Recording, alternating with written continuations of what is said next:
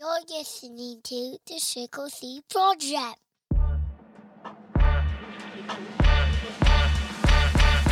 Welcome to The Triple C Project, the podcast that helps you gain clarity, boost confidence, build courage, so you can live life lit. I'm your host, Ryan Spence, the BigLaw dropout, life coach, author, speaker, lover of hoodies, hip-hop, and big, hairy, audacious goals. If you're tired of living the life you think you should want and ready to start living the life you do want, this podcast will help you get from where you are to where you really want to be.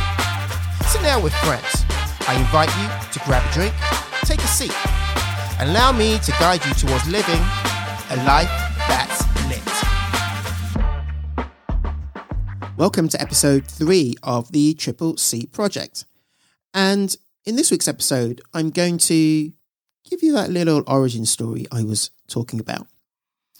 Keeping it very brief, no one needs to hear my whole life story. Um, but why am I telling you this? Well, there's two reasons really. The first is that when I wrote my book, The Triple C Method, and I sent the draft manuscript out to a few people to read and give me feedback, one of the comments that came from a couple of people was that the book's great, but it needs more of you. To which my response was, but it doesn't need more of me because this isn't a book about me. This is a book that's designed to help people get from where they are to where they want to be, to help them live life lit. And the counter response was, yeah, that's all cool, but people need to know you so that they can relate to you and your story, so that they are more receptive to receiving your message. I didn't have a response for that. What can I say? I have some very smart, thoughtful friends. So I listened to them and I went away, and what they said was right, and it made for a better book. So I also thought I'd apply the same logic to the podcast. You knowing a little bit about me will hopefully make for a better podcast. And that brings me to reason number two for sharing my origin story. And that's that when I'm listening to podcasts or listening to people speak, I I like to know that they know what they're talking about. I like to know that what they're sharing with me is something that they've experienced, that they know about, that they've been through, or at least that they have an in-depth knowledge of. And I also like to be able to see a little bit of myself in them if they're somebody who's doing something that I want to do. I don't mean they have to look like me necessarily. I mean that seeing that they came from a background like mine, seeing that they went through some of the same struggles as I did, seeing that they're just a normal person really helps in allowing me to believe that I can do what they did the way that they did it or similar. So that's my hope here, is to just show you that I definitely ain't perfect, and I have made decisions that didn't serve me, and I had to then make different decisions to get me out of that situation. But also so that if you are going through some of the things that I talk about, you can understand that, yeah, other people are going through this too, and they can come through the other side. They can change things up and do things differently. So hopefully that makes sense, and this episode will help you a little bit with that. And then I can go back to talking about other things. So I guess given this is the Triple C Project, um, I want to talk about this a little bit through the lens of clarity, confidence, courage. And to kick off with the fact that I lacked clarity. If you listen to the intro, I call myself the BigLaw dropout because I was a BigLaw lawyer for eleven years.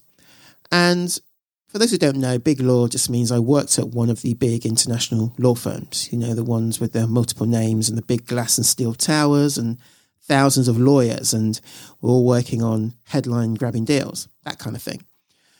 And when I say I lacked clarity, it's because I didn't go into that with the clear mission of I want to be a lawyer and I want to be a partner and these are the things that I want to do and this is the life that I want to have. I basically went into it because I was tired of being broke. I had worked in the music business for a number of years, which was my my, my deep, deep passion. Um, But I just got tired of living in London and never having any money. And looking around the industry, the lawyers and the accountants always seem to get paid first. Numbers certainly weren't my thing. So law it was. And so I left that and went and did my law degree with the view that I would go back into the music business and be this hotshot entertainment lawyer. Then I discovered the world of finance and the world of international deals and traveling abroad for work and living abroad and getting paid a decent amount of money, more money than I'd ever been paid before. I was like, yeah, I want some of that. So the dreams of the music business went out the window and I found myself in the city of London in a big law firm. And I'm not going to lie, at the beginning, I quite enjoyed it. Having lived in London for years, sort of struggling to make ends meet, being able to live the life that I believe living in London should be like, you know, nights out, black cabs, great dinners, good parties. I was doing that. And I was also working alongside some highly intelligent people, um, some people who were really good fun, but did some really good work. And I was learning a lot from them and I was feeling challenged. And that was great too. And then I got the chance to go to Singapore, which I jumped at because I always wanted to live and work in Asia. And the way that it was presented and how I was viewing it at the time was that this was my step to quickly rise up the ranks and reach those hallowed gates of partnership. Never actually really questioning if that's what I wanted, but that's what was expected, right? I was in this situation and that's what you're expected to do. I had taken my time in music, rebelling and going against what I should do, uh, going against, well, yeah, what I should do. And so now I was on this path that everybody thought was great. I was outwardly successful. I was living the dream, as they say. And so why would I change that? So off I went to Singapore and I loved it there too. Uh, I loved the weather. I loved the lifestyle. Um, I even enjoyed the work initially, and I felt that I was getting some of the autonomy that I was I was craving. Um, but that slowly changed, and I was not paying that much attention to it. I was just like, yeah, whatever, just keep going. And then my first child was born, and that voice inside got a little bit louder, saying, is this the life you really want? Do you want the life where your time is not your own, where weekends and holidays and evenings can be disrupted just like that in a moment and you have no say in that? Do you want to be at the beck and call of other people constantly, not have the autonomy to decide, I'm going to go home and put my kids to bed tonight, or when your kids at school, you want to go to their football game or go to their parents' evening, you want to be asking people for permission? But again, I didn't feel I could do anything else. And this is where I point out that I lacked confidence, because I had these limiting beliefs that because I'd invested so much time and energy to get to this point, that that's all that I could do. And I couldn't do anything else. The idea of leaving this successful career, this status of big law lawyer, this healthy salary was ludicrous. I mean, who does that, right? That's just madness. And to think that you could do anything else is just, you're completely out of your mind. It's not realistic. And what I say now to people is that actually what's realistic is whatever you make real. Something can be realistic if you believe that you can do it and you go ahead and make it happen. But obviously, if you don't believe it's possible, if your limiting beliefs are consistently there in front of you and you don't smash them down, then it's not going to be realistic. But that's where I was at the time. Limiting beliefs were really holding me back. And so I just kept going because this is kind of what I had to do. I've got a family to support now. And this is life for the foreseeable. And there was one point where I decided I want to work from home. I want to be able to be, able to be at home at least once an evening to put my kid to bed. And I was doing that for a while before I got called into an office. And it was made quite clear that that was frowned upon, which, given where we are now, coming out of a pandemic where everyone's been working from home, is it's quite funny if it wasn't so maddening. But beyond that, the thing that really riled me up was my commitment was brought into question. And what was said to me was that, well, everyone else around here has kids. What makes you so different? They're, they're around. They have to be in the office. What? Why are you and spe- why are you special? And I left that meeting with that voice inside me ramping up a few more decibels, screaming at me, saying, what the hell are you doing? Like, do something here. And even when my second child was born and I had to cut my paternity leave short and, and work, which, yeah, trying to work at home when you have a toddler and a newborn and your wife is mad at you because you're supposed to be on leave and you're sat at your computer working on a deal. It's not a great place to be. But again, I still couldn't find my way past the limiting beliefs and figure something out. And the reason this is called BigLaw, Bali and Breakthroughs is that it was in Bali where I had that breakthrough. It was in Bali, Christmas twenty eighteen, on holiday with my family. And we booked this amazing villa with friends where on the way from the airport to the villa, looked at my phone and there was an email from a client and a deal we'd worked on that had been dead. The other side now decided it had to be done by the end of the year. And it didn't take much mental calculation to figure out that that meant working over Christmas. So I was pissed is a, is an understatement. And so this holiday, which was amazing, and we did do some great things and it was fantastic to be there, but it wasn't a real vacation in the way of switching off and relaxing because I was constantly thinking about this deal. If I wasn't on a call, I was thinking about it. If I wasn't writing emails, I was thinking about it. If I wasn't reviewing documents, I was thinking about them. Even Christmas Eve, I was reviewing documents and sending out emails. And I was just like, no, this is it. That was drawing the line in the sand. And on the flight home, I remember saying to myself that this has to change. I cannot continue like this. And in January twenty nineteen, I just knew I had to get myself out of this lethargy, out of this funk. And so I wanted to challenge myself. So, yeah, some people might decide they'd sign up for a ten K or, do you know what I mean, they, they, they'd kind of go and do um, a bike ride or, or something of that nature. I signed up for a boxing match. And to be fair, I, I wasn't entirely sure that I would get into the squad, but I just thought, yeah, this will be a, a good thing to kind of experience. But I did get into the squad. Then I started training. Then I realized I wasn't as fit as I thought I was, and I was probably going to die if I didn't do something about it.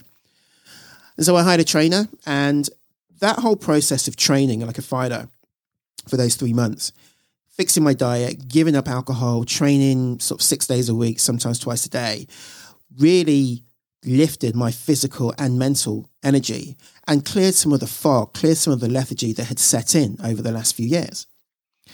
And I continued training throughout the year.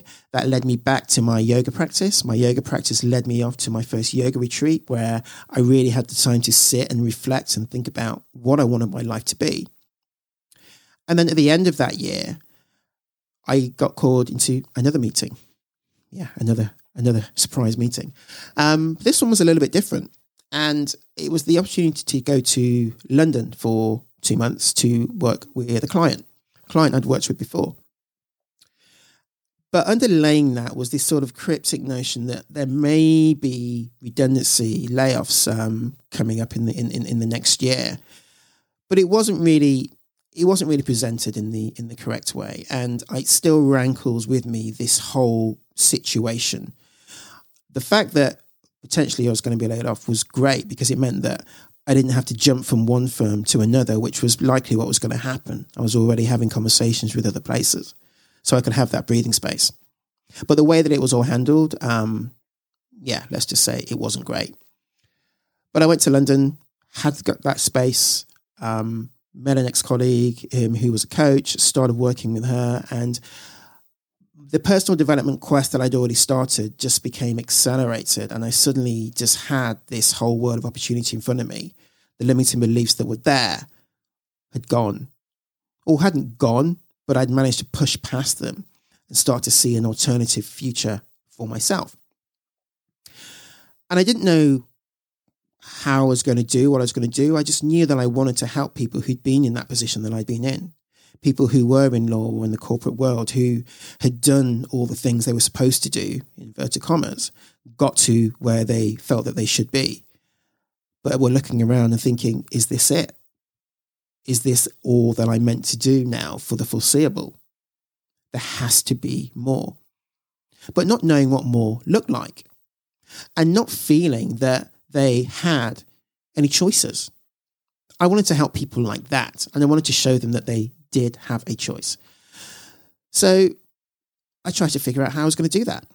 And that's where the courage piece comes in, because I'd lacked the courage before to take the leap, to do something different, to jump into the unknown, whether that was to another law firm, whether that was to do something completely different, whether that was to leave Singapore.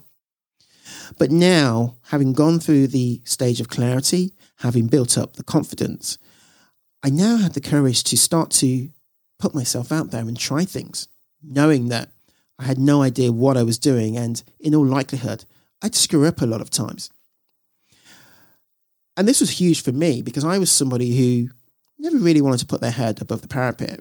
I was the person in Facebook groups or WhatsApp groups who might respond and take part in the conversation, but would rarely start one, never really wanted to be the one to send something out. I remember when I was doing the boxing match and we had to get people to come to the fight, writing that initial message to send out to the WhatsApp group to invite people to come. It was terrifying for me, because I was like, what if, what if nobody replies?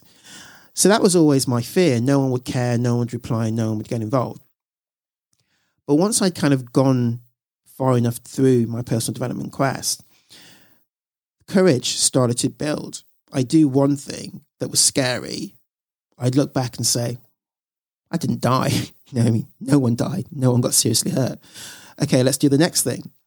Whether it was putting out a post that nobody engaged with, whether it was doing a, a live that nobody attended, it didn't matter, because it was all a way of me building my courage through a process that I called and I refer to in the book as courage stacking.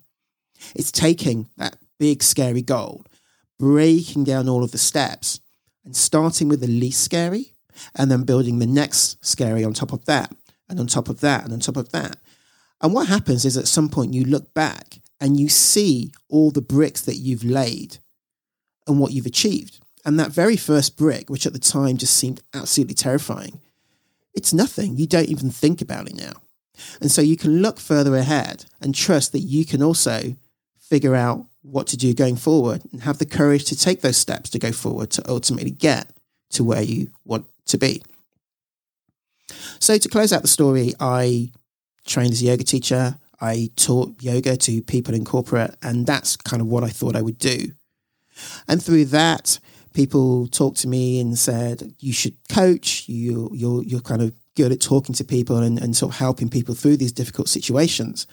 And so I gave that a go, and I got in my head, okay, what did I have to work through to get from where I was as that struggling big law lawyer full of limiting beliefs, lack of confidence, lack of clarity, to where I then was, somebody who had a clear idea of who they wanted to be, was far happier, um, was far more excited about life each day, and had a mission, had a plan that they wanted to fulfill. And I did that. I coached a couple of people. I loved it. They got their transformations, moved from Singapore back to the U K. And that's kind of where we are now. Coaching clients, helping people get from where they are to where they want to be, helping them move from a life of lethargy and get towards living a life that's lit. So there we have it. That's a brief canter through my origin story. There's a lot more about the detail behind what I've talked about um, in the book, The Triple C Method. Gain clarity, boost confidence, build courage so you can live life lit. That'll be out in April, and I'll be talking more about that in future episodes as we get closer to the launch date. But I wanted to close briefly with a little bit about origin stories. Um, Again, in the intro, I talk about being a lover of hip hop, and I am. You'll hear lots of hip hop references um, as we go through episodes, just pulled from everywhere. But one thing that I wanted to just mention in this episode is there's a song Power by Kanye West. And there's a line where he says, every superhero needs their theme music. And I wanted to kind of flip that line a little bit and say, every superhero needs their origin, origin story. What got them from where they were to where they are. Now, in saying that, am I calling myself a superhero? Yes. Yes, I am. But I'm also calling you one, because all of us are superheroes in our own right. We all have a unique gift, a unique talent, a unique power that we have that we can utilize and exercise in a way that nobody else can.